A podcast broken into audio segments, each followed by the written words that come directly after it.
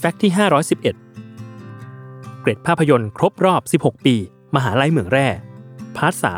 3 คุณอาจินต์ ปัญจพรรค์ผู้เขียน เคยเดินทางไป location ถ่ายทำของภาพยนตร์เรื่องนี้ที่คุระบุรี จังหวัดพังงาอยู่ครั้งหนึ่ง ซึ่งเก้งจิระ มะลิกุล ผู้กำกับรู้สึกกังวลมาก เพราะรู้ดีว่าหลาย ๆ อย่างใน location จะไม่เหมือนของจริงในความทรงจำของอาจินต์ ซึ่งก็เป็นอย่างนั้นจริง ๆ อาทิเช่น ตัวละครคนงานกรรมกรที่ใส่หมวก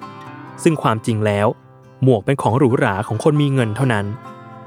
เก้งจิระที่ถ่ายหนังไปครึ่งเรื่องแล้ว ก็ได้แต่ต้องเลยตามเลย หรือว่าไดอะล็อกหลายคำที่ต้องเอาจากตัวละครหนึ่งไปใส่ปากอีกตัวละครหนึ่ง เพราะไม่สามารถให้ทุกตัวมีบททั้งหมดได้ อย่างเช่นตัวละครพี่จอนที่อาจินบอกว่าไม่นั่งร้านกาแฟหรอก เพราะที่บ้านแกมีทุกอย่างแล้ว แต่ในเรื่องก็ต้องมานั่ง เพราะจะได้มีบท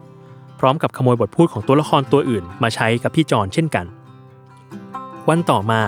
อาจินเลยบอกกับเก้งจิระว่าควรปรับปรุงอะไรบ้าง แต่ก็บอกทิ้งท้าย ว่าผู้กำกับไม่ใช่ผู้แทน คุณไม่ต้องปรึกษาใคร ไม่ต้องไปเชื่อใคร อีกอย่างคือผมขายให้คุณแล้ว ผมเป็นไทยแก่ตัว จากนี้ไปก็มารอดูคุณในฐานะของคนดูหนัง ไม่ใช่ฐานะของคนเขียนเรื่องนี้ เพราะฉะนั้น ผมเลือกคุณแล้ว เท่ากับผมไว้ใจคุณ ซึ่งเก้งจิระก็บอกว่า คล้ายๆ จะทำให้เขาสบายใจ แต่กลับยิ่งสร้างความหนักใจมากขึ้นไปอีก